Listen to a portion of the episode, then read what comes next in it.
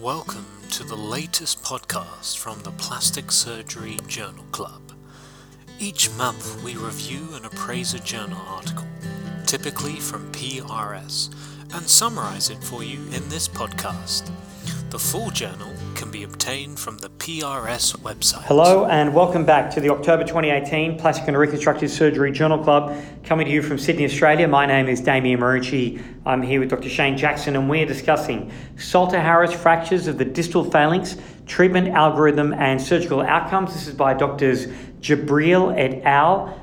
From the Mayo Clinic in the United States. This was published in the September 2018 PRS. So Shane, what was this paper about in a nutshell? So this paper was basically looking at distal phalanx Salter-Harris fractures, also known as Seymour fractures, looking at the different ways that they've been treated. There seems a bit of variation between different practitioners, how they view them. And it's basically looking at the various complications of the different treatments in order to develop an algorithm. And so they did this by doing a retrospective chart review of all the patients at their site over a 12-year period that presented with a Seymour fracture, and they were sort of retrospectively divided into various categories and treatment groups based on what treatment they'd received at the time.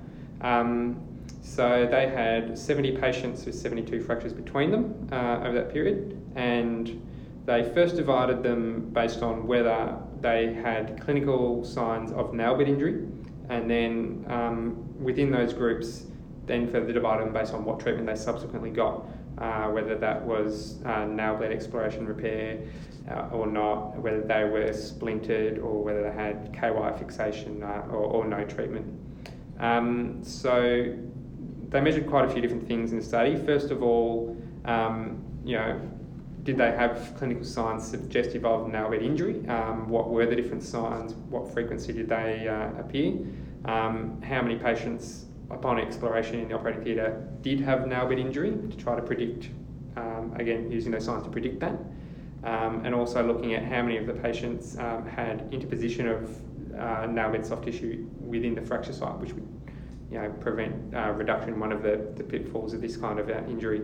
And then looked at other sort of complications following treatment, looking at the bone healing, premature physeal closure, problems with nail growth afterwards, as well as infectious complications. So the overall findings, 58% of these fractures had clinical findings suggestive of nail bed injury.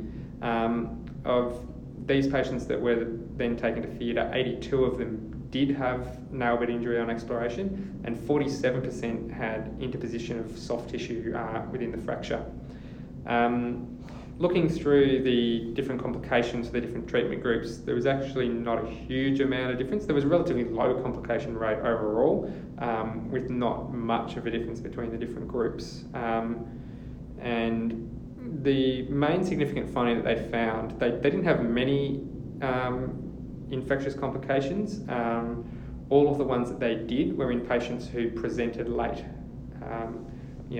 All the cases of osteomyelitis, the patients first presented more than a week post-injury, with what is essentially an open fracture. So I guess that's the important thing to show. As he said, if a patient comes to the emergency department, is treated promptly, then they tend to have a good outcome, which is, I guess, a reassuring thing.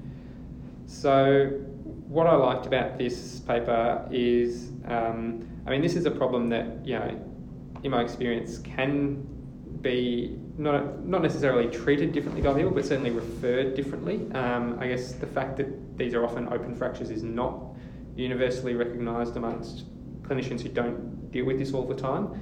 And so you can get a lot of variation in how it's treated. So I think it's good that it's kind of addressing that. And it also presents, the algorithm that they create is very, very clear, very stepwise, very easy to follow. And I guess it probably puts a bit of numbers and evidence behind what most of us tend to be doing, I think, all along, and kind of proves that does give good outcomes in the end. Excellent. Look, I thought it, as you say, a very good algorithm. Does give a lot of evidence to what we do. As was mentioned by someone in the Journal Club, in many ways it's almost more for the people in the emergency department, so they understand the importance and significance of these particular fracture patterns and the high association with nail bed injuries, and that the nail bed is skin, and so these are compound fractures and need to be managed accordingly. Yeah.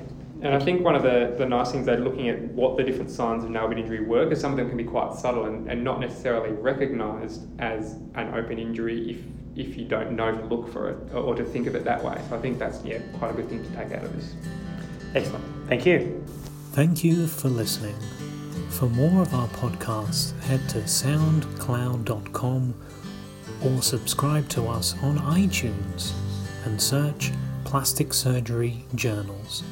Remember to like us on Facebook and follow us on Twitter. Thanks also to the PRS Journal team for their ongoing support.